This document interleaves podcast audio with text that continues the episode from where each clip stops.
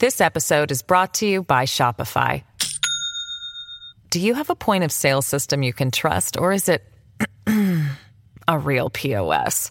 You need Shopify for retail. From accepting payments to managing inventory, Shopify POS has everything you need to sell in person. Go to shopify.com slash system, all lowercase, to take your retail business to the next level today. That's shopify.com slash system. Mark Twain famously told us that it's often easier to fool people than to convince them that they have been fooled. And the American people are often fooled into getting confused about government deficits. The word itself sounds like a problem. Yes, well, boy, I wish I believed in the tooth fairy. I wish I believed that Elvis still lived. And I wish you could scoff at government debt. Um, I've got a historical question Was Alexander Hamilton a fool? Hey, everybody, and welcome to That's Debatable, a television series brought to you by Bloomberg and by Intelligence Squared. I'm your host and your debate referee, John Donvan. And today we have four economic powerhouses who will be debating for and against this resolution Stop Worrying About National Deficits. I want to say thank you to our sponsor, IBM, for helping to make all of this possible. So let's meet our debaters. First, I want to welcome the team arguing in favor of the resolution Stop Worrying About National Deficits. He is an economist and a professor of public affairs at the University of Texas, Austin. James Galbraith is the author of many books, including Inequality, What Everyone Needs to Know. He's debated with us before, so I want to say to you, James, welcome back to Intelligence Squared. Thank you. And James's partner is an economist and leading authority on modern monetary theory. Stephanie Kelton is the author of The Deficit Myth. And I can see by that title that that's going to be central to the debate where we're going. So thank you so much, Stephanie, for joining us at Intelligence Squared. Thank you. And now let's meet the team arguing against the resolution. Stop worrying about the national deficit. They're saying worry. A former White House economic director of economic policy and the author of The Price of Prosperity, Todd Buchholz. Todd, welcome to Intelligence Squared. Good to be with you. Thank you. And your partner is Otmar Issing, a former chief economist and member of the Central Board of the European Central Bank, joining us from Germany, where it's approaching midnight. Thank you for staying up, and thank you uh, so much, Otmar, for joining us. My pleasure. Okay, now we go into round one. Round one is composed of opening statements from each debater in turn. Those statements will be four minutes each. They're uninterrupted. Our resolution, one final time, is stop worrying about national deficits. And first up to speak for the resolution here is James Galbraith. Thank you very much. And let me first express my thanks to the host for the exquisite timing of this debate. The injunction, stop worrying about budget deficits, forces a question. When exactly did the worry start? Uh, we've just come through four years when no one in power in America has expressed the slightest concern about national deficits, and an amazing year when we ran a budget deficit of $3.3 trillion without the slightest bad effect on interest rates, the economy, or public morals. So why now? A cynic would suggest that the answer is clear. America just held an election. A Democrat won it. Only this and nothing else has changed. Our task, Professor Kelton's and mine, is to show that this is not sufficient reason to disregard 40 years of solid evidence and sound economic theory. I will address the evidence. She will explain the theory. Our distinguished adversary, Mr. Buchholz, who in March called for a the government to pass out $500 in debit cards to every American so that they could go spend it and have some fun, uh, today is worried about deficits. He wrote last month that the, to the rest of us and the U.S. and many of its G7 cohort look not just ill, but veering towards broke. I checked the dictionary. Broke is a synonym for insolvent.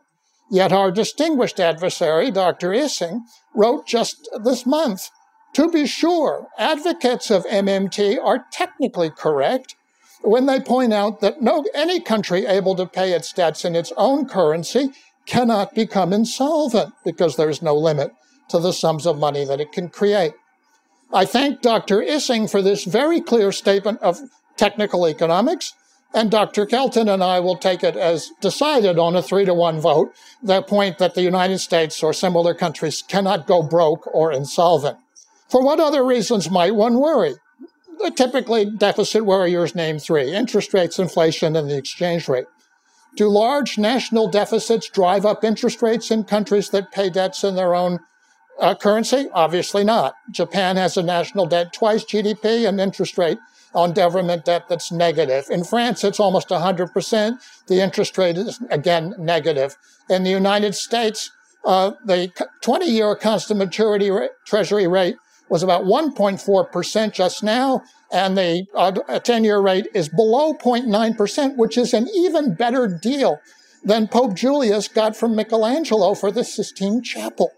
And those are market rates. Efficient markets theory tells us that they reflect the expectation of inflation over 10 or 20 years to come.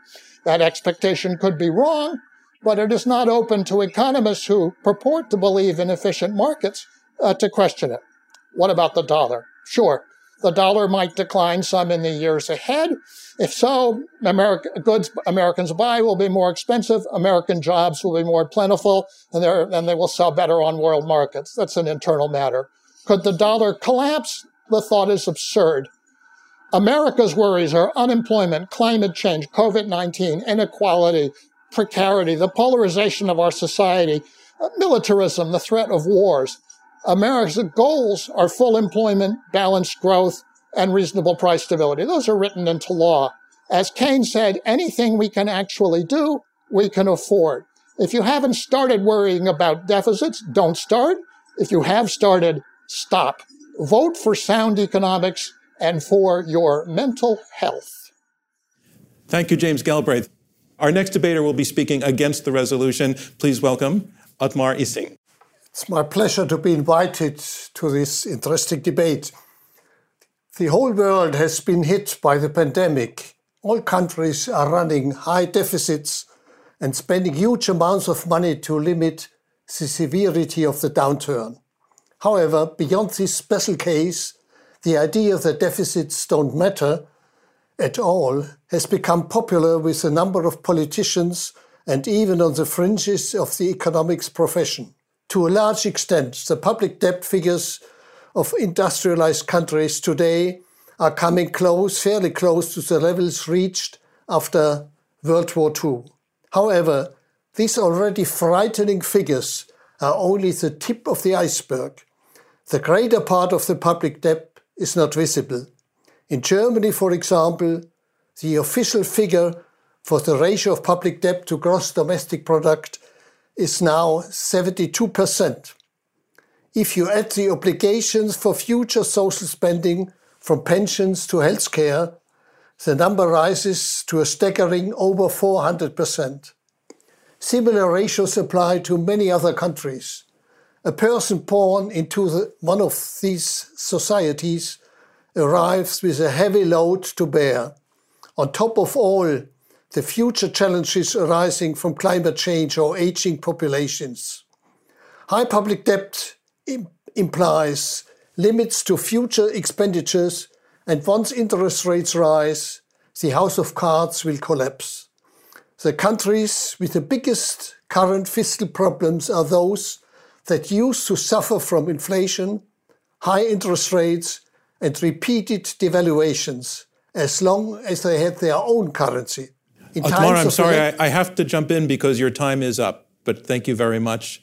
Okay, next up with an opening statement in support of the motion to stop worrying about national deficits, here is Stephanie Kelton. Stephanie. Thank you very much. Thank you to uh, to Dr. Galbraith and to our distinguished uh, debate partners. Uh, this is going to be, I think, a lot of fun. So, I would like to start with a, uh, a quote from the great American humorist Mark Twain.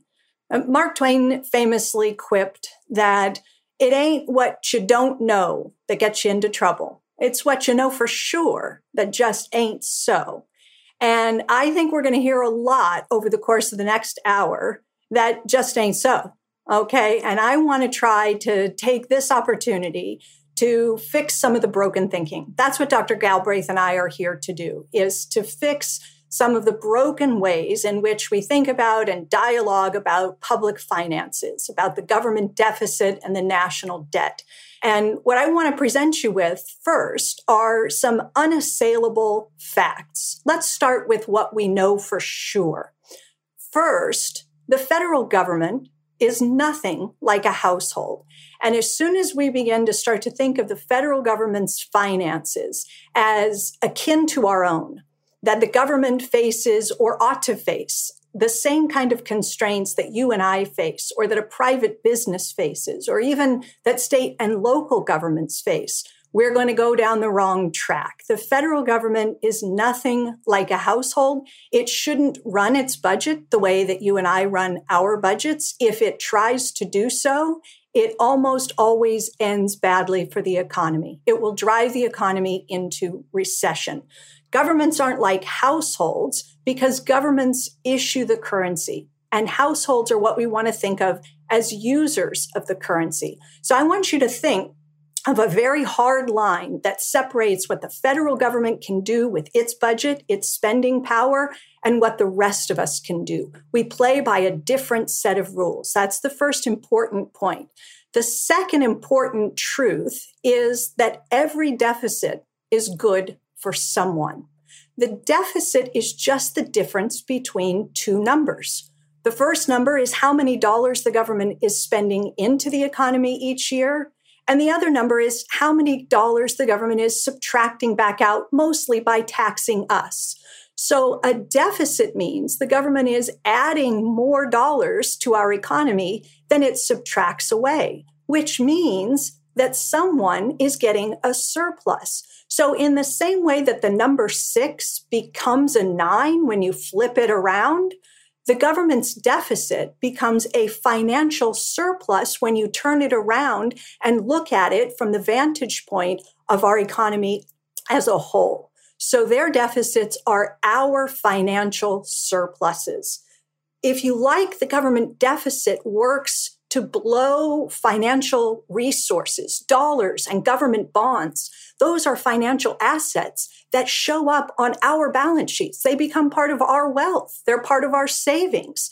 When the government eliminates deficits, balances its budget or moves it into surplus, then it's operating its budget like a vacuum. It's hoovering those dollars away from the rest of us, and that reduces our wealth. So think about whether you want the government to be running deficits, which produce your surpluses, or whether you'd prefer them to hoover away some of the financial assets that you hold. We're in the middle of an opening statement from Stephanie Kelton, who is arguing in favor of the resolution Stop Worrying About National Deficits. More debate coming up from Intelligence Squared US. This is Intelligence Squared US. I'm John Donvan, and here is Stephanie Kelton making her final point in favor of the resolution Stop Worrying About National Deficits. The third truth is that deficits can be too big, and inflation can be evidence of a deficit that's gotten too big. But deficits can also be too small, and evidence of a deficit that is too small is unemployment. That's what we have today. Let's worry about the unemployment and the depressed economy, not the government deficit. Thank you very much, Stephanie Kelton. And our final opening statement comes from Todd Buchholz. Todd, the floor is yours. Yes, well, boy, I wish I believed in the tooth fairy. I wish I believed that Elvis still lived. And I wish you could scoff at government debt. Um, I've got a historical question. Was Alexander Hamilton a fool? Alexander Hamilton's words are spoken by school children around the world who've enjoyed the Broadway musical. And in that musical, they learn that Alexander Hamilton had the federal government absorb the debt of the states and pay it off. I don't think Alexander Hamilton is a fool. I do think we are confronting a situation where the next 10 years, Social Security and Medicare in the US, those trust funds will go dry and there will be automatic spending cuts if nothing is done. Um, uh, Stephanie has, has uh, presented with to us some of the old canards. We owe it to ourselves. That's nonsense. One third of U.S. debt is in the hands of foreigners, including $1 trillion to the Chinese. The second canard is that it's an asset for us. Well, that's a fallacy. Those people who issue, who buy bonds are not the exact same people uh, who buy the bonds. It's not an even match. The motto or the mascot of modern monetary theory should not be a dollar bill. It should be earplugs because the modern monetary theorists refuse to listen to 2,000 years of history. Let's go back. Ancient Greece, city states went bankrupt lending to the Temple of Delos. French Revolution, Louis XVI loses his head. Why? Because he spent too much money. All right, that's old history. Let's go to modern times. Chile, early 1970s, inflation, Brazil and Argentina in the 2000s, Bolivia uh, in the 1980s. Okay, they encountered inflation, depreciation, wages fell 40%. Our colleagues say they're worried about everyday people. How about Britain, the 1970s? How could you forget that in the 1970s, Britain begged the IMF for the biggest bailout to date? and James Callaghan, the Labour Prime Minister of Britain, explained to the MMT theorists of the day, the predecessors to Dr. Kelton and Dr. Galbraith, we cannot, in all candor, do what you ask. Now, perhaps our colleagues here are like Albert Einstein, a lonely Swiss clerk working by himself, somehow coming up with a magical way that breaks, shatters ideas about space and time. You may decide today whether they are the Einsteins of our day, but in the meantime, I'd suggest vote to be concerned about the deficit and the debt, vote because our lives depend on it, and hold on to your wallet. Thank you, uh, Todd Buchholz. And that concludes the first round of this debate, and that is the round of our opening statements. So, what is your response to their, their basic argument that it might look okay now, but uh, eventually reality will catch up with reality. Well, if you're going to compare the United States and say, well, we're just like Argentina or just like Venezuela or Zimbabwe, essentially you're on very weak uh, and shaky ground. Those countries borrow in the currency that they do not control, mostly in US dollars. Their exports have to pay for those interest payments. Those are mostly in commodity prices that are set on world markets that they don't control very well. Uh, this is not the United States. This is not Europe. This is not Japan. And this is not the People's Republic of China, for that matter.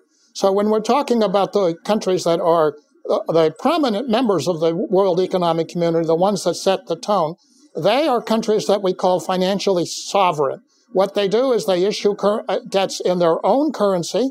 And as uh, Dr. Issing said very clearly, that means they cannot go broke. They cannot run out of their, of the means to pay their debts. It's an accounting matter. That's a point of fact. Uh, it is a point which was uh, uh underlined just a, a, day or so ago by uh, Madame Lagarde, the, the, current president of the European Central Bank. The United States does not need to renegotiate its debt. The Constitution actually states that the United States debt shall not be questioned. It will be paid as a matter of not of our most basic law going back to 1865. Uh, so there we are. Uh, the U.S. simply is not in a position that can be compared to Argentina, Venezuela, or Zimbabwe. Uh, Todd, you wanted to jump in, so go for it. Yes. So, so Jamie, of course, tries to put in his earplugs and swat away the examples, but he ignored Britain in the 1970s. Isn't that a G7 country. He ignores Sweden. Is that not an advanced country? He ignores Canada. And they fell into terrible problems where Sweden's debt to GDP ratio doubled during the 1990s and they had to do something about it. So this canard, this fiction that if you're a big country, you're insulated, that's simply not true. So there aren't currency issuing countries that have had difficulties with debt. That's just simply not the case. Canada has not had a debt crisis. Sweden did not have a debt crisis. You have countries that want to manage their exchange rates. That's not. Move, that's simply not and true. And will move interest rates. Let's talk about Britain. When the Callaghan and the and the uh, Healey government went to the IMF and what that was about. That was a political stunt. Let's call it what it was. The government was not broke. The government was not running out of money. The British government never needs to go to anyone to get the British pound because the British pound can only come from the British government as the issuer of the currency. It was a political stunt where the government had drunk the Kool-Aid and they wanted to be able to say to the British people, we're out of money. We can't afford social programs, a social contract. So they went to the IMF. They negotiated a loan got a standing facility for several billion dollars. And guess what? They never tapped the facility. They never spent one pence from that. Does that tell you something? It tells me the government didn't need the money in the first place. Why on earth would you take out a loan if you were desperate and going broke and then never tap the facility? It was a political stunt. It was uh, a convent of the Labour Party in Blackpool when Callaghan mentioned that the idea that we can get out uh, of unemployment by spending more money and inflation. This time has gone. We have experienced that this was a mistake. Stagflation was the consequence. And I should be cautious to comment on the US, but may I remind you when the US spent so much money running high deficits to finance the Vietnam War, it has exported inflation to the rest of the world. Of course, inflation in US didn't happen, but it was exported to the world. And as a consequence, the Bretton Woods system of fixed exchange rates uh, broke down. It was your currency, but our problem. So, Stephanie had had called Britain going to the IMF a political stunt. Very odd that the Labour Party, which was pro-union and dominated by the unions, would have pulled off such a stunt in the name of what she says is right-wing monetarism. That's ridiculous. I'd like to ask her about the Carter bonds. In the 1970s, Jimmy Carter, because the U.S. was incapable of successfully selling U.S. treasuries, Jimmy Carter designated foreign bonds. That is, he issued bonds in Deutschmark and Swiss francs because bondholders in the US had lost half of the value of their bonds during the inflation of the 1970s. All right, thank you. I want to now go bring uh, you, our audience, into the conversation. And to kick this off, we're going to bring in actually our global audience. And by that I mean, over the last few weeks, we've been asking people around the world to submit the way they would argue on this debate, what their, what their point is, which side they're on, and why they're on that side. And now, having gathered all of those arguments together, uh, we are using artificial intelligence to help us understand what matters to this global audience, what arguments and ideas they thought were most important. So we have turned to IBM Watson, which uses artificial intelligence to actually to look at and scale public opinion as it's been submitted to us. And then it uses its ability to process natural language to map out the themes and the key points across more than a thousand submissions that we received. So let's take a look at how that process works. First, people around the world submit their arguments online. Then, the AI assesses the quality of the arguments, filtering out any irrelevant submissions, and sorting the remaining arguments into for and against. Next, the technology identifies the recurring key points, ranking them based on their quality and their frequency. Finally, the AI creates a coherent narrative of the strongest and most prevalent points for both sides of the debate. Okay, and now we get to hear what the results were. This is a selection of key points and arguments that our global audience, again, more than a thousand people around the world, thought were most important on this topic. Let's listen in. Hello. The following analysis used AI models to identify the critical key points made by each side on the motion. We should stop worrying about national deficits. 50% thought we should stop worrying about national deficits, with 17% of those arguing that national deficits have no direct negative impact on the economy. One argument said a high deficit does not mean a high risk of default, financial institutions are strong, and productivity is increasing, thus, the danger of an economic fallout is minimal. Another key point for the motion was that to an extent, the national debt allows financial growth. One argument said that spending money stimulates the economy, which will then bring the government money and lower the deficit. People also think spending into a higher deficit is acceptable during a health crisis. The remaining 50% were against the motion, with 17% of submissions arguing that a rising deficit can lead to inflation and cripple the economy. One argument said national deficits fundamentally weaken a nation's economy and must be arbitrated to achieve a balanced resolution. Another key point against the motion was that national debt burdens future generations. One argument said, We cannot pretend that we have money that we don't have. It's disrespectful to younger generations to run up the national deficit. People also said that high public debt is dangerous. While the world is so unstable with politics, wars, prevalent racism, and extremism, also having high national deficits around the world will cause more instability.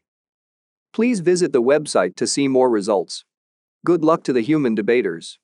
All right. So uh, we, we heard uh, some of the arguments that the global audience is making. Uh, actually, we've touched on already, and um, and we see that some of the dividing lines are quite similar to the conver- to the dividing lines in this conversation.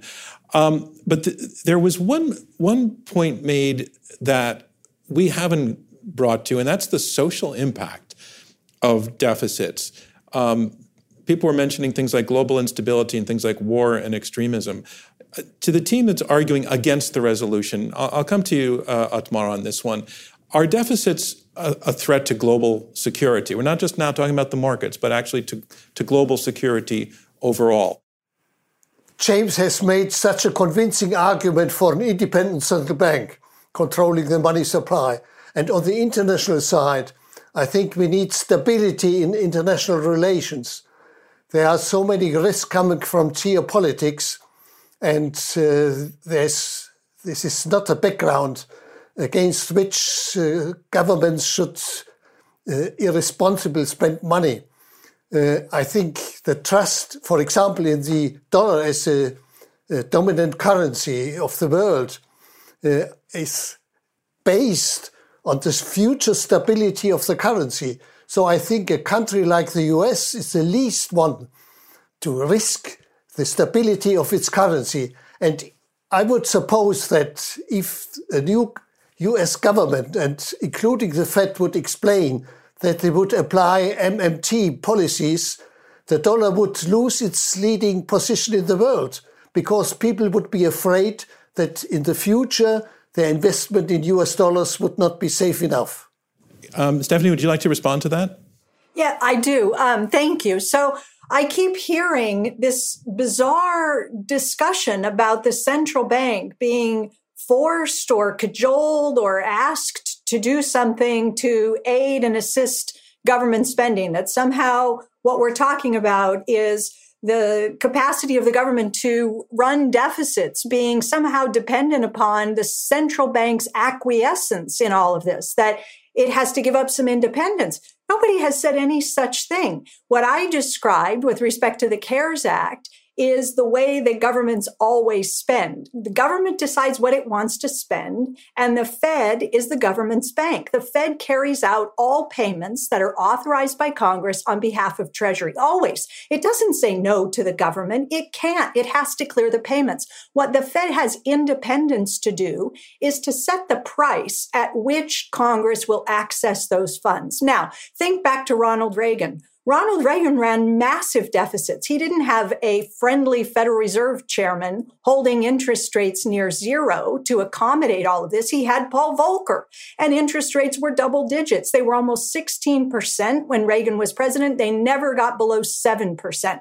So a very high interest rate environment that did not stop Ronald Reagan from running massive deficits with two huge tax cuts and a huge buildup in the military that almost tripled the national debt. So you don't have to have the Fed behaving in a certain way to allow Congress to do what Congress can do. Republicans do it all the time. They increase the deficit for tax cuts and wars. And the rest of the time the deficit increases is because the economy goes into recession. Those are the big drivers. Well, look, I mean, with all due respect, I think Stephanie is running away from her own writings. But putting that aside, the US dollar today is the world's reserve currency. But you don't choose to be the reserve currency of the world. The world chooses you depending on your behavior. Let's bring in James Galbraith. James? Yeah, if you're worried about the standard of living of our children and grandchildren, it's a good thing to worry about. And the way to improve it is to improve the quality of life now, to build back a better America, a better world, to deal with climate change, to provide the, the, the parents with, with jobs that provide them with adequate incomes, to provide the children with the capacity for education, to provide the whole population with health care to deal with the pandemic. Uh, simply saving money on the government accounts is not going to improve the quality of life for anybody. In fact, it is going to make it harder and more difficult to improve the quality of life. So yes, we should be worried about our children. We should be worried about what we're, do- what, what we're doing for them, not what we're not doing for them by not getting involved in tackling the problems that we actually have. I, I wanted, Todd and Otmar, I want to bring in, since you brought up a good deal of history uh, throughout the conversation, we have an audience member also bringing in some history. I'll take his question too. Uh, it's from Earl Stalin, who asks Is there a case to be made that the government can and should use greenbacks and print currency as Lincoln did to fund the Civil War and use that currency to pay for new goods and services without creating debt and to create a strong and more stable economy? in a sense, I think it, the core of that question is it embraces the argument that your opponents are making, but they're going all the way back to Lincoln for it. Maybe as the American the, on the team, Todd, you would like to take that one on. Well, I, I think it does bring us back to the idea that um, the government can print money. And of course, uh, back in the 1860s, you had, uh, it was pre independent central bank. It was pre Federal Reserve Board. Uh, and you did have different independent private banks that were able to issue their own currency. So it was a very difficult or very different situation. Um, look, as I, my first words on this program were in a pandemic, we should be spending money. Nobody disagrees with that. You know, Jamie, I'm sure, is sincerely worried about the unemployment rate, as we all are, at 6.9%. That is far too high. But let's just scroll back February of 2020, before the pandemic hit. The US unemployment rate was only 3.5% the lowest I'd ever seen in my lifetime, Jamie had ever seen in his lifetime, or Stephanie or Otmar. So I don't think we should go into this program and say that MMT or this story about debts is one that's solely appropriate during pandemic. We have to ask when an economy is doing well, are you willing to give up fiscal discipline? And I think that's a very dangerous bet for common everyday people. This is round two, which features audience questions compiled by IBM Watson around the resolution Stop Worrying About the National Deficit. We'll finish up and head into closing statements right after the break. This episode is brought to you by Shopify. Do you have a point of sale system you can trust, or is it a real POS? You need Shopify for retail. From accepting payments to managing inventory, Shopify POS has everything you need to sell in person. Go to shopify.com/system all lowercase to take your retail business to the next level today. That's shopify.com/system. This is Intelligence Squared US. I'm John Donvan. Our two teams of debaters answer questions from our audience in response to the resolution Stop Worrying About National Deficits. Up next, we hear from Stephanie Kelton. I, I think that, that this is exactly compatible with what Jamie and I are arguing. I think that we've found some agreement here that in the current moment, we recognize that the economy needs the fiscal support that has been provided. And I will make the case, and I think Jamie as well, that we aren't doing enough. That in spite of the three plus trillion dollar deficit we have today, it is still too small. Congress needs to do more to provide fiscal support to this economy as a bridge to the other side of the pandemic. And beyond that, recovery and investment in the economy. So at what point does it become appropriate for the government to withdraw some fiscal support? That's the question. And I think we're having the right conversation. We're looking at the real economy. It's sending us a signal. Count the number of people in the unemployment line. How many, how many people remain unemployed will give you a pretty good idea of how long we need to continue the fiscal support and when it will be safe for Congress to begin to withdraw fiscal support. No one is saying keep deficits at three or five trillion in perpetuity. We're saying recognize the important role the federal government can play using its budget to sustain incomes, to keep families whole, to uh, keep businesses uh, from going under, to keep people from losing their homes, provide a bridge to the other side. And the deficit is needed now. It's too small, and we're going to need it for some time to come. Uh, I, I don't think anyone has made the point I'd like to make now, which is that fighting deficits and debt can actually help the economy and create more jobs. Let's go back to the 1990s. During that decade, the US economy created nearly 20 million net new jobs. Why? President Clinton, a Democrat, and Republicans in Congress got together and agreed to cut spending. The deficit went down. Now, during this period, the Federal Reserve Board did not change interest rates. The inflation rate did not change, but interest rates fell. Market interest rates, interest rates for borrowers, for home buyers, for car buyers, for businesses, those rates fell, which meant we had a burst of investment and nearly 20 million net new jobs were created. So I'm thankful that a Democratic administration and a Republican administration in the 1990s had the sense to jettison any emerging ideas of MMT and instead accept principles that go back 2,500 years. You know, we do have experience with full employment policy in this country.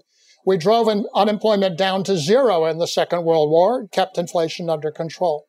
We drove unemployment down very far below 4% in the late 1990s, and there was no revival of inflation. We drove unemployment down below 4% in the last few years without any revival of inflation. So it is clearly possible to do it, and it is clearly possible in the context of the United States. What we did in 2020 when we were hit with the pandemic was utterly remarkable. Uh, we basically in the United States, we poured two, over $2 trillion into the economy, over 10% of our national income to support people's income, to replace their lost wages, to keep them in their homes. We're running out of that money now. We need to put some more in. It's as simple as that. To say we can't do it for some reason that wasn't apparent seven months ago is, uh, is, is a proposition which has no foundation in any, in any reality that we're currently facing. What is the reality is that people's debts are continuing to pile up, their mortgages, their rent, their utility bills. Their incomes are not keeping pace. Their jobs have not come back. And we need to be in a position one way or another to get them through this so that the economy can in fact recover. And while our resolution is about the national debt, there's a question from Walter Chen, who's in the audience, and it goes like this If public debt does not matter, what about personal and corporate debt? Could government buy all personal and corporate debt? Then it's everybody happily ever after. And I want to take that to Stephanie because I, I think it sounds like a challenge to your side, and I think it's a little bit red meat for your opponents. So yes, you're right. I, they're very different, right? It, when the federal government issues a bond, it is making a promise to the bondholder. And the promise is in the future, that bond will turn back into currency right? I will pay that bond off by giving you US dollars, which can only come from me, the federal government of the United States of America. So the government is the issuer of both of these financial instruments. It is the issuer of the currency and it is the issuer of this debt instrument that we call a government bond. Okay. So is the risk different when a private company borrows and takes on debt? Of course, if GM issues bonds, if IBM issues bonds, it is raising money. And now it's on the hook to pay back what? US dollars. But where do these companies get US dollars? Well, from earnings, right? They have to get the currency from somewhere in order to be able to make good on the debt service and, and to pay the debt. And so it's a completely different, uh, there are completely different risk factors associated with these things. Uh, comparing personal debt to government debt. Here's a big difference. If your relative, if your father is a spendthrift and spends all of his money and goes deep into debt and then dies, you don't get stuck with that debt. The American legal system says the debt dies with dear old broke dad. But when the government spends money, it goes on forever as debt, and new generations inherit that debt. So, in that sense, public debt is far more far more dangerous than personal debt because it's passed on to innocents generations to come.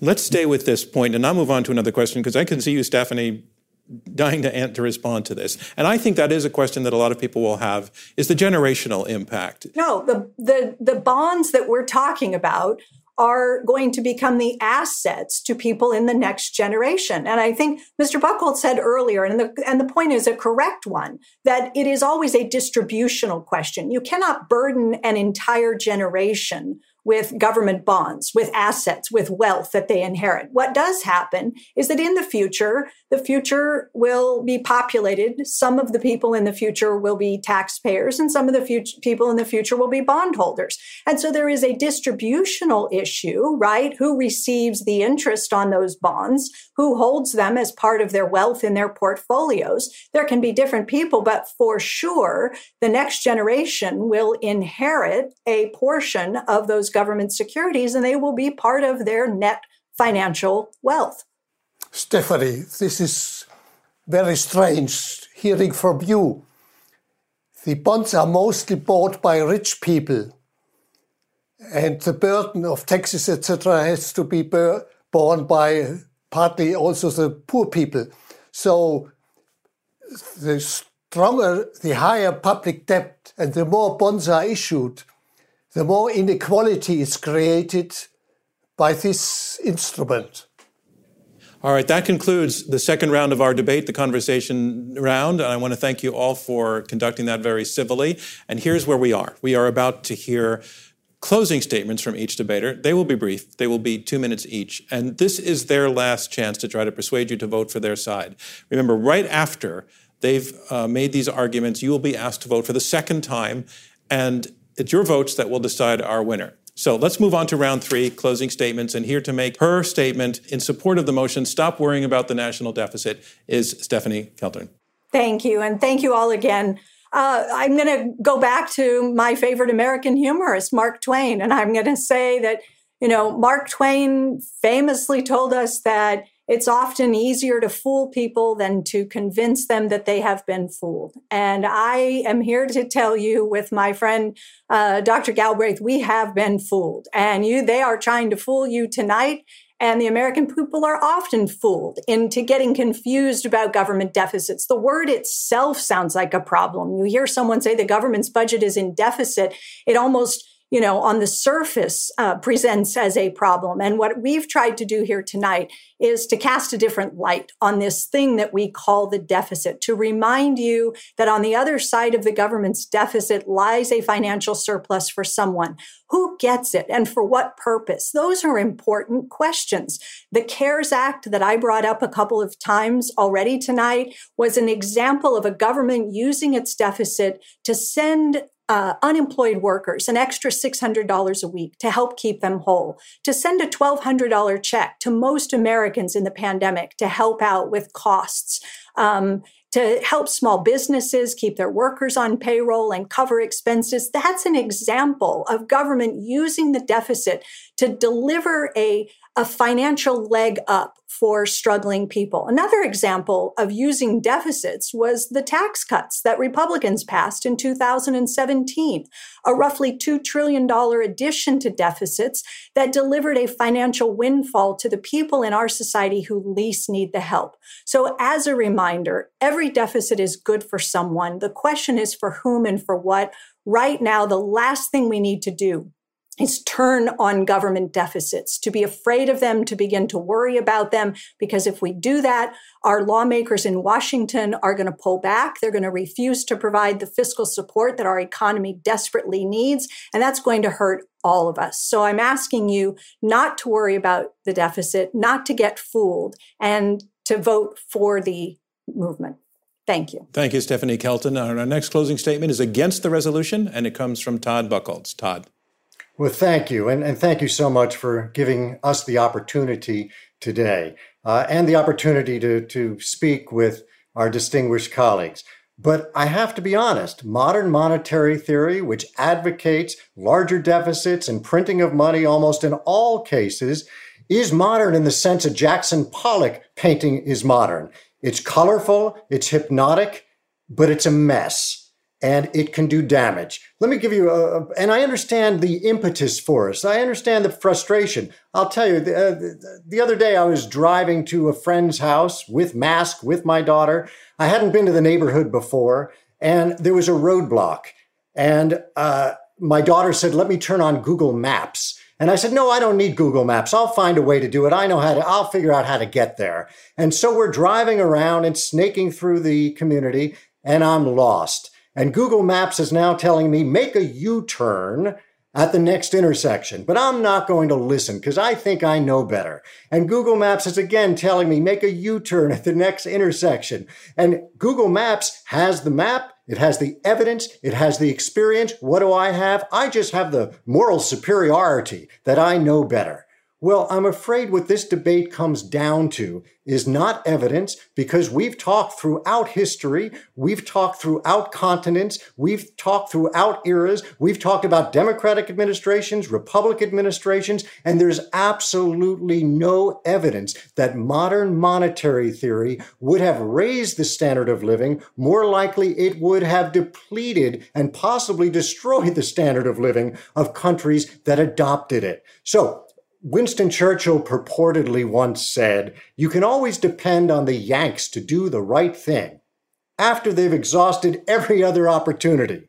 Well, we're looking at lots of different options, including MMT, but it is better to do the right thing and to respect the debts and deficits and to understand that it is not necessarily our standard of living, but our children and grandchildren. It is what is at stake.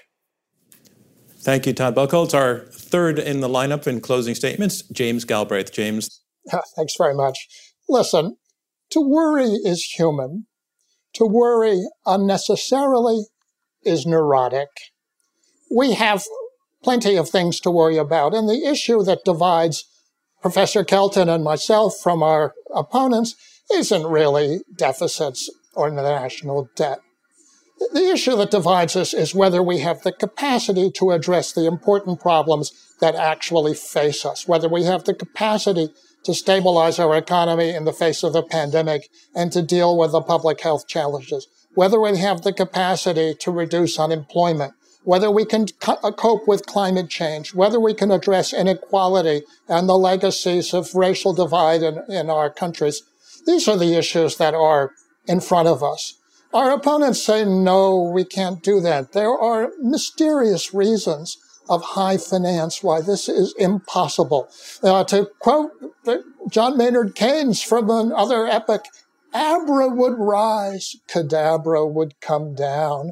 Uh, but this is not the way the world actually is. We have seen, as I've said many times so far in this debate, from this year's experience, from the experience of the past four years, from the experience of the past 40 years that yes, we can address these problems if we have the will, the organization, the capacity, and the de- determination to do them. We can't do it if we say, oh no, there's some mysterious financial reason why we can't. That's our opponent's position, but their position is really that they don't want to address these problems. We do, and we say once again, if we can actually achieve this, we can afford it. Finance is a bookkeeping matter for our countries. It is a matter that's important, but it is not a constraint. And people should stop worrying about things that are not important so that they can focus their will and the attention on things that truly are. Thank you. Thank you, James Galbraith. And Otmar Issing, you get the last word in this debate. You are arguing against the resolution. Stop worrying about national deficits. Your closing statement begins now. Thank you. Not worrying about public deficits functions as a permit to unlimited public spending. Kornai has demonstrated that the ineffectiveness and finally collapse of the Soviet economic system were due to the soft budget constraints on companies. The same is true for public finance. Without constraints, public spending will run out of control there are always so many socially beneficial projects that previously lacked the funding to be realized. Against the background of centuries of inflationary episodes, a renowned German economist once remarked, expecting public politicians to resist the temptation of free public spending is like expecting a dog to sit disciplined before a box of sausages the cemetery of defunct currencies house innumerable tombs. Throughout the long history of humankind, all of them were ruined by excessive public spending, be it by kings, dictators, or parliaments. The proposal to ignore public deficits and debt is pure populism promising a land of milk and honey, the surest way to undermine and ultimately destroy the value of currencies. Thank you, Otmar Issing. And that concludes round three of this Intelligence Squared US debate. And it concludes our arguments. It's now time for you, our audience, to tell us who you felt was most persuasive. We're going to ask you to do your second vote.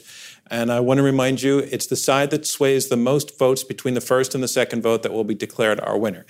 All right, it's all in now. I have the final results. Once again, remember, it's the difference between the first and the second vote that determines our winner. Here's how it went. On the resolution, stop worrying about national deficits, before the debate and polling our live audience, 55% were in agreement with the resolution, 29% were against, and 16% were undecided. Those are the first results. Again, it's going to be the difference between the first and second that determines our winner. On the second vote, it went like this the resolution stopped worrying about national deficits. Their first vote was 55%. Their second vote was 73%. They pulled up 18 percentage points. That's going to be the number to beat. Let's see the team against the resolution. Their first vote was 29%. Their second vote went down to 24%. It means this debate goes to the team arguing for the resolution. Stop worrying about national deficits. Our congratulations to that team, but our congratulations to all four of you for taking part in this debate and doing so with such civility and intelligence. Those are our hallmarks. Congratulations to all of you. Thanks to everyone who took part, and thank you for me, John Donvan, and Intelligence Squared US. We'll see you next time. Thank you for tuning into this special episode of That's Debatable, presented in partnership with Bloomberg Media and sponsored by IBM. Intelligence Squared is a nonprofit generously funded by listeners like you and by the Rosenkranz Foundation. Clea Conner is our CEO, David Ariosto is head of editorial, Amy Kraft is chief of staff and leads production, and Shay O'Mara is our consulting producer. Crystal Hawes and Damon Whittemore are our radio producers. Robert Rosenkranz is our chairman, and I'm your host, John Donvan.